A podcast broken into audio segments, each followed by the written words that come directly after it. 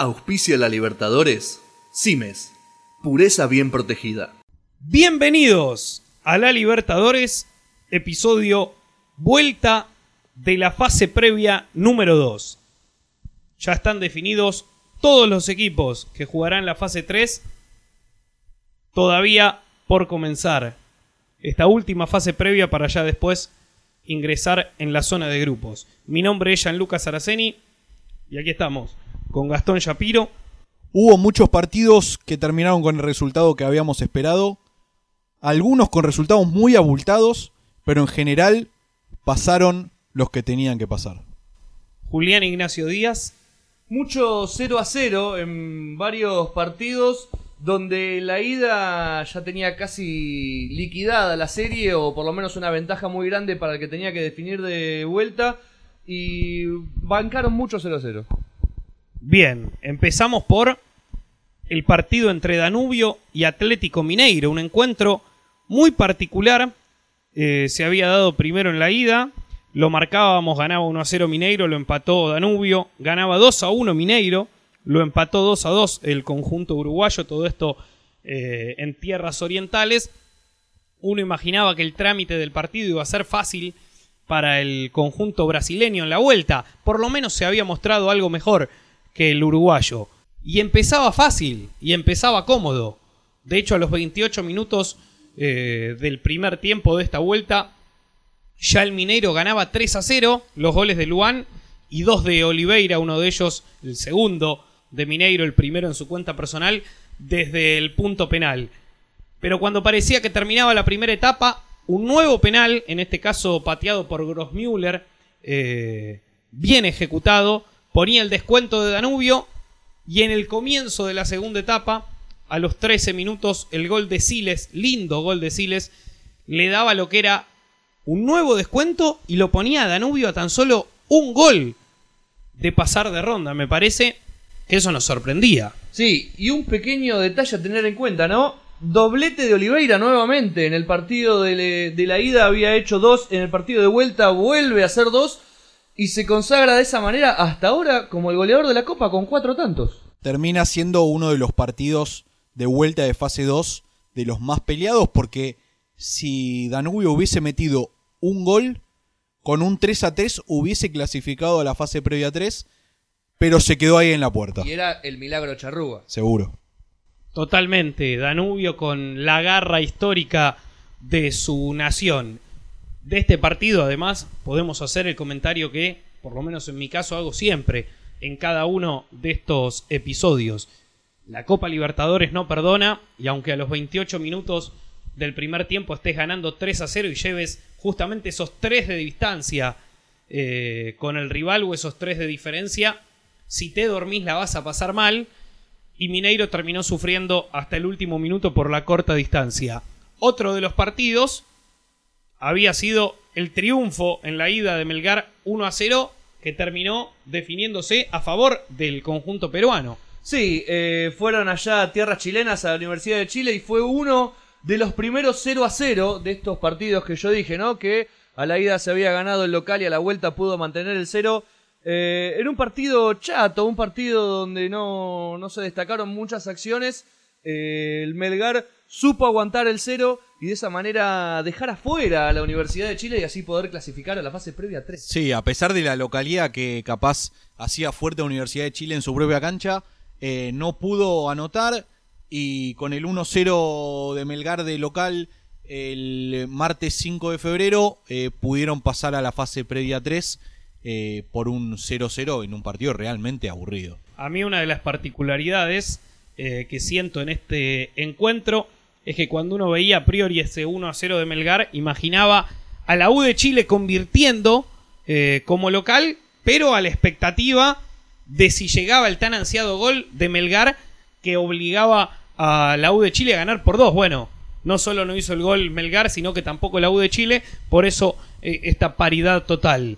De Strongest y Libertad habían igualado 1 a 1 en tierras bolivianas. Decíamos que ese gol de Libertad igualaba las cosas y las emparejaba o las ponía en realidad a favor de Libertad, teniendo en cuenta que el conjunto boliviano perdía su principal virtud, que es jugar como local en la altura. Sí, en la previa era uno de los partidos que más nos llamaba la atención porque Libertad en Paraguay tenía que recuperar el 1-1 de visitante. Eh, y si nos ponemos a, a, ver el resultado del partido, se fueron al entretiempo con un 1-1, con un gol de Martínez y un gol de Machado. Y terminaba siendo un partido que pintaba parejo, pintaba para penales o para definirse por muy poco. Pero Libertad hizo pesar su localía y en un segundo tiempo mágico terminó clavando cuatro goles y ganando 5-1 contra un de Strongest que la verdad estuvo dibujado en la cancha, no supo qué hacer. Atención al gol de Tacuara Cardoso. ¿Por qué digo atención? Ya es el tercer gol desde la mitad de cancha que tiene esta Copa Libertadores. Atención los arqueros, lo que se, lo que se adelanta, los que están acostumbrados a adelantarse. Presten atención porque los jugadores están pateando de mitad de cancha y están haciendo muchos goles. Impensado desde ya el 5 a 1 de, de Libertad de Paraguay que lo coloca en la fase previa 3, que ya vamos a ir repasando la fase previa 3, pero a Libertad de Paraguay le toca un partido muy chivo a la fase previa que viene. Y particularidad de Martínez, que convirtió hat-trick, se llevó la pelota en la vuelta, que ya había convertido en la ida y que también tiene cuatro tantos. El DIM y Palestino, y la particularidad en esta Copa Libertadores, la primera definición por penales que tenemos en esta edición 2019. 1 a 1 habían igualado en Chile. 1 a 1, lógicamente, igualaron en Medellín. Hay que recordar, por las dudas, que la única forma de que haya definiciones del punto penal es que se repitan los resultados, ya sea en un empate o en un triunfo local, por ejemplo 2 a 0, y la vuelta también con un triunfo en ese caso local, el que cambia es el equipo, eh, pero también 2 a 0. Jiménez abría la cuenta para Palestino a los 42 de la primera etapa. Con mucha fortuna, es un gol que si ven la repetición, el delantero llega a puntearla con el, con el último centímetro, rebota en el arquero, la pelota vuelve a rebotar en Jiménez y entra al arco, una carambola eh, de aquellas. Sí, y el empate rápido del DIM, el empate rápido de Murillo Luego en los penales fue mucho más palestino. Me parece que al DIM le pesó esa presión a la hora de definir desde los 12 pasos y terminó pasando de ronda. San Pablo y Talleres. En Córdoba había ganado 2 a 0 Talleres. Se definía todo en tierras brasileñas. Es terrible como el San Pablo, un equipo que a priori y por nombre esperábamos mucho, esperábamos que pase tranquilo esta fase previa 2 eh, pero la verdad es que se lo vio muy desdibujado, eh, sin situaciones de gol, lo mismo que Talleres que ya venía con un 2 a 0 de local y que fue a, a, quedarse tranquilo con ese, con ese resultado que había conseguido y lo consiguió, porque en, tierras brasileras eh, con un empate 0-0 pasó muy cómodo y tranquilo para la alegría de todo el pueblo cordobés. Un San Pablo que está últimamente muy complicado con los equipos argentinos. Había quedado eliminado con Defensa y Justicia de una Copa Sudamericana. En la edición 2018 también eliminado con un equipo argentino, en ese caso eh, con Colón de Santa Fe.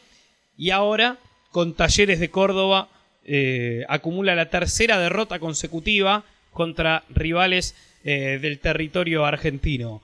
Atlético Nacional de Medellín tenía la serie prácticamente cocinada en la ida ganando en Venezuela contra La Guaira 1 a 0 y en este caso definían en tierras colombianas. Exactamente, en tierra colombiana Atlético Nacional hizo pesar su localidad pese a no haber ganado, peso de a que el triunfo fue de visitante en la ida y en la vuelta fue un 0 a 0. Supo mantener el 0, que es importantísimo en esta copa, sobre todo convertir de visitante y mantener el 0 de local. Desde ya, más importante siempre es ganar, pero otro de los partidos donde quedó el 0 a 0 y pasó el que ganó en la, fase, en, la ida. El 0 a 0 a veces te salva, pero es peligroso. Es peligroso porque puede quedar todo definido en la última jugada. Caso, por ejemplo, de Delfín y Caracas. 1 a 1 habían igualado en Ecuador, 0 a 0 la vuelta en Venezuela y una polémica en la última jugada de Delfín donde tuvo una situación en la que desde las cámaras llegábamos a ver que la pelota ingresaba, pasaba la línea de, gol, tendría que haberse convalidado el tanto a favor del Delfín, lo que hubiese cambiado toda la historia, lo que hubiese hecho que sea Delfín y no Caracas, como finalmente pasó con este 0 a 0, eh, quien esté en la fase previa número 3. Sí, la verdad es que tuvimos que ver varias veces la repetición de esta jugada de Delfín que quedó rebotando en la línea, no sabíamos si había entrado toda o no la pelota, eh, pero una vez revisado da la duda eh, y Delfín claramente se sintió, se sintió robado. Algo que quizás hubiese sido chequeado por el VAR, que todavía no está instalado en la Copa Libertadores como sí en otros países o en otras copas. Eh, la Copa Libertadores todavía no tiene el VAR que quizás hubiese ayudado en este, en este juego. Claro, todavía en esta edición no está implementado. Seguramente a partir de la fase de grupos eh, sí lo estará.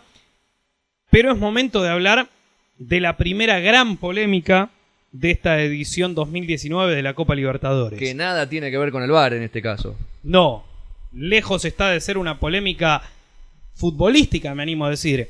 Es algo que ocurrió y mucho durante el 2018. El viejo conocido escritorio. Claro. Sí, administrativo el asunto. Porque por una cuestión de, de un transfer que no llegó eh, al Barcelona de Guayaquil, recordemos, el Barcelona le había ganado en Uruguay 2 a 1 a Defensor Sporting, un partido del que hablábamos de una forma llamativa y decíamos esto de a no dormirse, porque Defensor Sporting se durmió en la última y Barcelona sacaba una distancia que parecía crucial, pero el que se durmió fue Barcelona, porque incluyó mal a Sebastián Pérez, eh, el jugador colombiano, ex Atlético Nacional, campeón de la Copa Libertadores con Atlético Nacional. Ex jugador de Boca que justamente pasaba a este Barcelona de, de Ecuador, que tuvo esto, ¿no? No le llegó el transfer. Los de Defensor Sporting se, se avivaron de esto, le, le llegó. le- le La pregunta, por abajo. claro, la pregunta es cómo se enteraron de esto, pero hicieron saber a la Conmebol que estaba mal incluido y al haber jugado en este primer partido en Uruguay, le dan el partido por ganado 3 a 0 al Defensor Sporting. Entonces fue a la vuelta con una ventaja realmente interesante que el Barcelona no supo dar vuelta y no pudo dar vuelta. No, pese al gol de Oyola, el Pony Oyola, ex jugador de Independiente, entre Golazo. tantos, gran gol a los 40 del primer tiempo. El Barcelona de Ecuador simplemente le ganó 1 a 0 a Defensor Sporting. ¿Será porque el 3 a 0 lo bajó anímicamente? ¿Porque se defendió muy bien el Defensor Sporting? Cuestión es que este transfer hizo que el Barcelona de Ecuador se quede sin la fase previa 3. Y pasa algo realmente loco, es que el Defensor Sporting perdió los dos partidos y terminó pasando. Entramos entonces en el último paso previo a la zona de grupos.